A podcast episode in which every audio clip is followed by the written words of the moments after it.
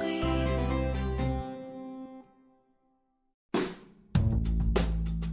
אבני דרך, עשרה אלבומים שעיצבו את פני המוזיקה הישראלית. יוצר ומגיש, ארז טודרס.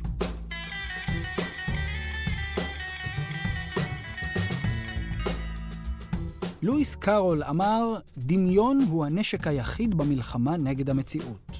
ואני אומר, לואיס קארול צדק. נתחיל בעובדה שלואיס קארול הוא שם העט של צ'ארלס לוטווידג' דודג'סון, מה שכבר מראה על הנטייה שלו להילחם בנתוני המציאות, כמו הזהות האמיתית למשל. מעבר להיותו מזוהה עם היצירה אליס בארץ הפלאות וספרי ההמשך שלה, קארול שלט בשפה בלהטוטנות מילים, ברמה שאפשרה לו ליצור עולמות פנטסטיים, רוויים בהיגיון אבסורדי. אהלן, אני ארז טודרס ואתם מאזינים לפרק השביעי בסדרה אבני דרך, סדרה המנסה להיות מצפן אל ארץ הפלאות הפרטית שלכם, המקום בו נפגשים החלום, הרגש והדמיון. בכל פרק נאזין לחלקים מאלבום אחד מהקלאסיקה הישראלית וננסה להציב מראה שתבליט את החיבור בין המילים, הלחן והעיבוד של השיר. הפעם נדבר על האלבום היחיד של להקת קצת אחרת שנושא את אותו שם. האלבום יצא ב-1975 ושייך לז'אנר הרוק המתקדם, ה progressive rock. בלהקה, שהיא למעשה שלישייה, היו חברים שלמה גרוניך, שם טוב לוי ושלמה יידוב. אם לתמצת את האלבום במשפט אחד, גן משחקים מוזיקלי חסר גבולות שיוצר אלבום רב-תרבותי, מבקש מאיתנו בפשטות, בואו נשתולל יחד.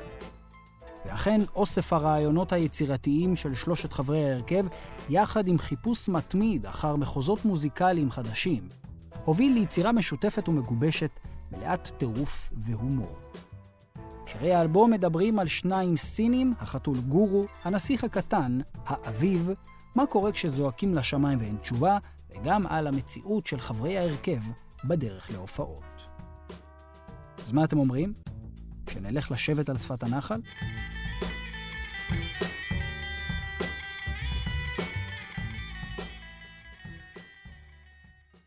השיר הראשון עליו אדבר הוא גורו. גרוניך כתב את מילותיו יחד עם הסופרת והלשונאית אתר האופק, וגם הלחין אותו. אני ממש אוהב כשמשאירים חלק משיחות האולפן לפני תחילת ההקלטה. אז מיד אחרי שטומי פרידמן הטכנאי אומר, סרט רץ, גו, נכנסים פסנתר, גיטרה ובונגוס. בפרזות מוזיקליות עם כוונות חתוליות לגמרי. בנוסף, החבר'ה מוסיפים את ההומור שלהם אל תוך הפתיחה. למשל, גרוניך עם בוקר טוב, חתול רוצה חלב, ואידוב שאומר גורו גורו גורו. כבר אפשר לדמיין את החתול הקטנטן והערמומי הזה. הנה הבית הראשון. עוד כשהיה רק בן שבוע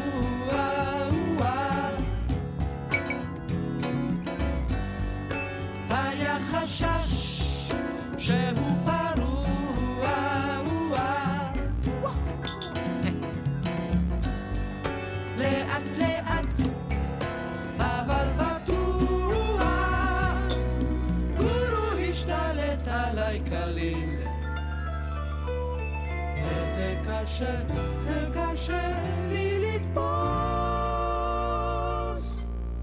איך חתול שחור כזה יכול לגדול כמו מופלא? אחרי הפתיחה הרגועה יחסית, מתחיל הסיפור עצמו אודות גורו החתול. גרוניך מתווה קצב חתולי כשהוא מוסיף את האורגן כתשובה לפסנתר. השלושה שרים יחד, כשבסוף כל שורה נכנסים קישוטים הומוריסטיים שונים, פעם הפסנתר, פעם קולות, שניהם אלמנטים שמוסיפים חתוליות לעניין.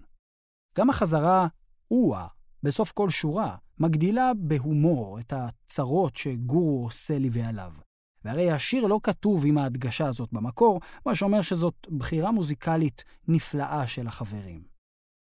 אחרי סיפור הרקע על גדילתו והשתלטותו של גורו על חייו של בעליו, מגיעה שורת הקושי, וזה קשה לי לתפוס.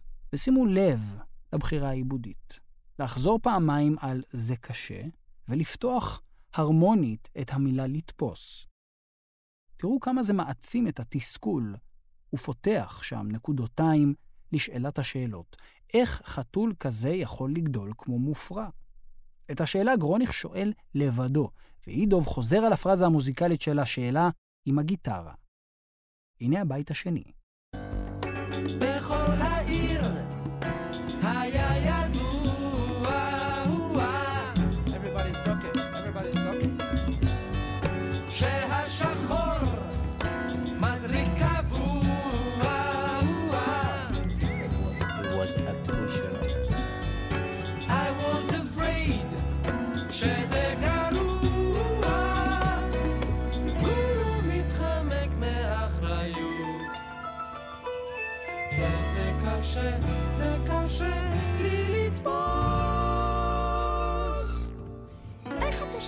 כזה יכול לגדול לא אחראי?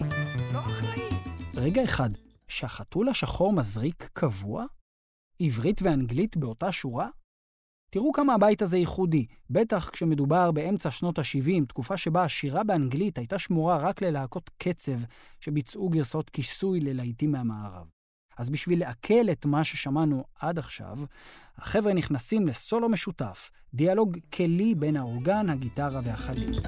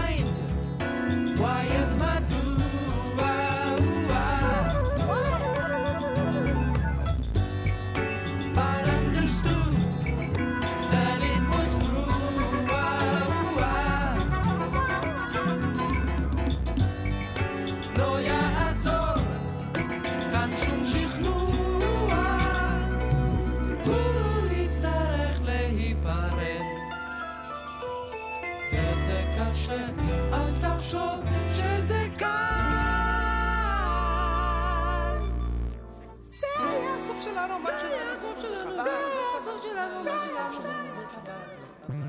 למרות הסוף הכביכול עצוב של מערכת היחסים הזאת, החבר'ה מצליחים להגיש גם את הבית הזה עם חיוך. אפשר ממש לדמיין אותם מחייכים תוך כדי הקלטת השיר. ושימו לב לבחירה העיבודית, לפיה הנגינה נעצרת לפני שתי השורות האחרונות, כך שנשארת רק ההרמוניה הקולית קנונית. זה היה הסוף של הרומן שלנו, גורו זה חבל. לבסוף נותרות רק היללות של גורו, הבאות מהאורגן של גרוניך. את הבלדה "שיר בין ארבעים" שכתב יונתן גפן והלחין שלמה ידוב, ניתן בקלות להגדיר בתור אחד השירים הכי יפים שנכתבו בעברית.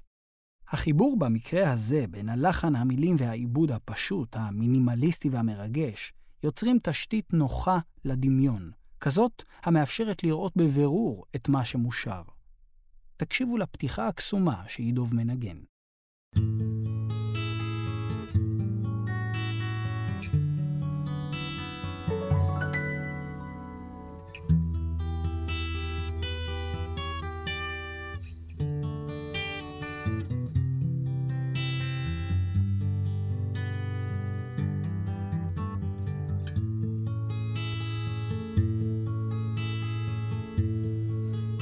על שפת הנחל בין ארבעים. הוא מקשיב לכל שירי המים הזכים. הוא שומע איך פרחים צומחים והטל יורד וקופא על לחייו כמו פנינים. גיטרה אקוסטית, פסנתר ומעט אורגן, סינתסייזר. זה הכל. קישוטי הפסנתר של גרוניך בין השורות בשירה של יידוב מניחים אותנו ממש על שפת הנחל עם אותו בחור. זכרו איך לחן פשוט משרת לפעמים טקסט עמוק ומשמעותי כמו זה. הוא יושב על שפת הנחל, בין ארבעים. הוא מקשיב לכל שירי המים הזכים. הוא שומע איך פרחים צומחים, והטל יורד לו וקופא לחייו, כמו פנינים. מתי בפעם האחרונה ניסיתם לשמוע איך פרחים צומחים? ואם ניסיתם, איך זה נשמע? ואיך זה מרגיש כשטל קופא על הלחיים כמו פנינים? ואם כבר מתמסרים לדמיון הזה, האם נוצרת לנו מציאות חדשה?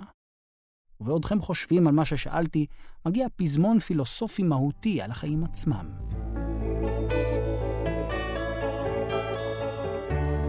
מבדידות האנשים הופכים קשים מעטים יוצאים ממנה נזכרים יש הפוחד מהדממה שם גלה בנשמה אחרי השורה "יש הפוחד מהדממה", אידוב משאיר תיבה ריקה, בספירה של ארבעה רבעים, כדי שנחשוב רגע על הדממה והפחד ממנה, ובשורה הבאה הוא מושך את המילה נשמה, כך שתמלא בדיוק את אותה תיבה שהשאיר קודם לכן ריקה. בכך הוא הדגיש את עומק הנשמה שניתן לגלות בתוך הדממה. ורק במעבר אל הבית השלישי, לראשונה בשיר, מצטרפים לאידוב גם גרוניך ושם טוב בקולות רקע, ויחד מעריכים את המחשבה שלנו על מה שנאמר עד עכשיו. הוא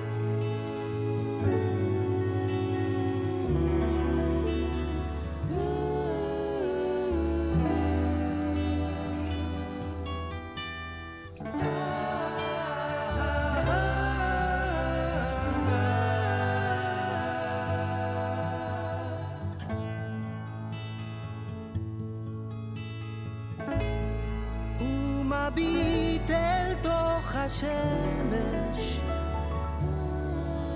למעלה והאור נשאר בתוך עיניו העצומות. והרוח מפזרת סודותיה הוא נושם עמוק את בושם השדות כמות הקסם שיש בשיר הזה ממלאת אותי בכל האזנה מחדש. איך מצב כל כך רגיל ופשוט, שקרה לכולנו לא אחת, כמו להביט אל תוך השמש בעיניים עצומות, מקבל עומק בלתי נתפס רק מקולו של אידוב והעיבוד. את הבית הזה גרוניך ושם טוב ממשיכים לצבוע בקולות רקע, ושימו לב שוב מה קורה בשורה הבאה. והרוח מפזרת סודותיה כנראה שככה זה נשמע כשהרוח מפזרת סודות לאוויר. מה דעתכם? מסוף הבית השלישי עוברים לפזמון החוזר, רק הפעם עם קול שני של גרוניך בחלק הראשון, עד יוצאים ממנה נשכרים, ואז אידוב נשאר לבד עם הדממה. גרוניך רק מהמהם ברקע. איפה שם טוב בשלב הזה, אתם שואלים? הנה, ממש כאן, בסולו משותף עם גרוניך, חליל צד מול פסנתר, ממש כמו משחק בין שני פרפרים שעפים ליד הבחור היושב על שפת הנחל.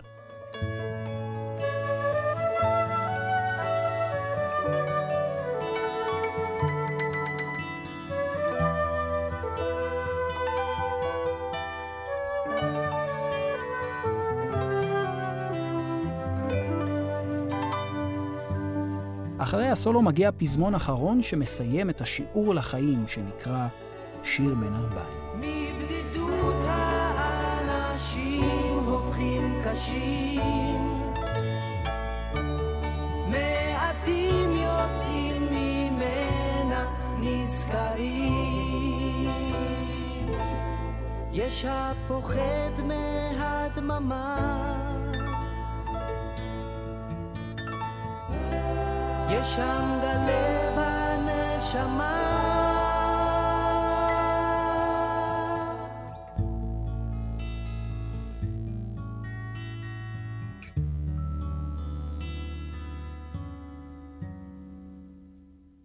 השיר האחרון עליו אספר הוא "ההד", שכתבה לאה גולדברג והלחין שם טוב לוי. אם תשוו בין שלל הלחנים לשיריה של גולדברג, תגלו מהר מאוד עד כמה ייחודי הלחן שלפנינו. שם טוב והחברים מעבירים כאן שיעור מאלף בספקטרום הז'אנרי שבין רוק מתקדם לפסיכדליה.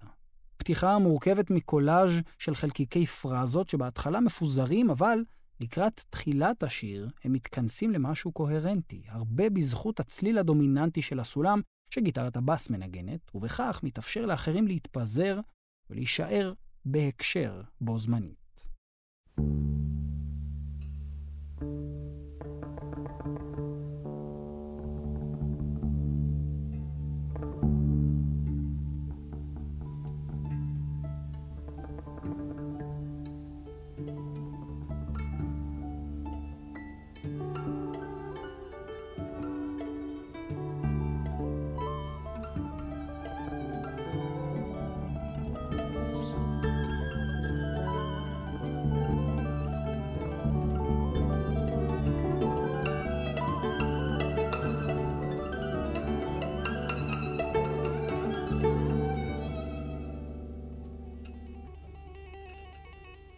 שם טוב נכנס בכל הכוח, יחד עם התופים, ומדגיש את נושא השיר, ההד.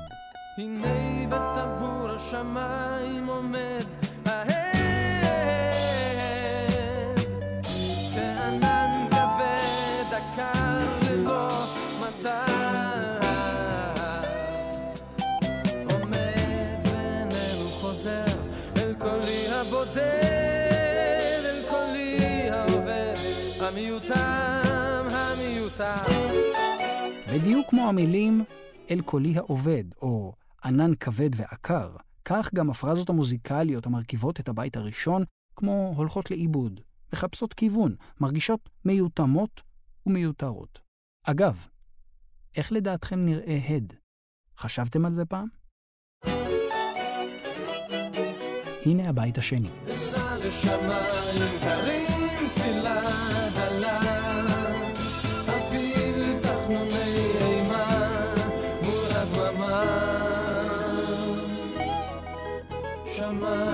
שמיים בקשו רחמים על מילה שגמלה אל יהי השיר לשממה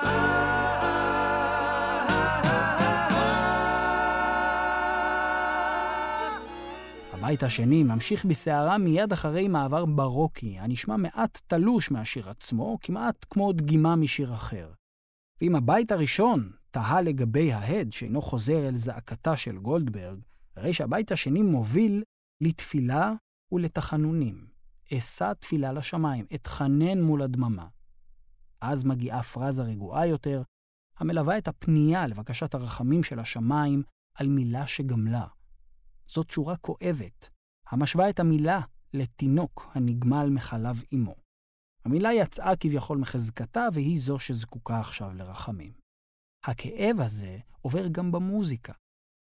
משם לשורה הכואבת והחשובה בשיר, רק שהשיר לא יהיה לשממה. רק שלא יהיה סתם.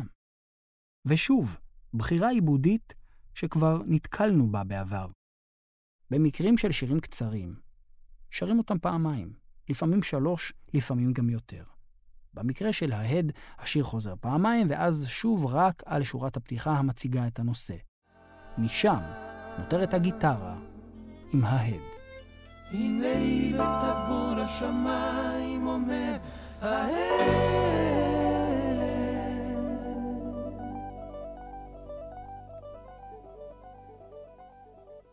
אגב, אם אתם מחפשים דרך טובה ללמוד עברית, קראו את כל שיריה של לאה גולדברג, אחד בשבוע. זה יעשה לנפש שלכם רק טוב, וגם לעושר השפה שלכם. לפני סיום אספר שאחד השירים המוכרים והמושמעים ביותר שיצאו מהאלבום הזה הוא הנסיך הקטן, שגם אותו כתב יונתן גפן, אודות חייל צנום שכינויו ציפציף, ששירת איתו בצבא ונהרג מאש כוחותינו במהלך אימון קיץ.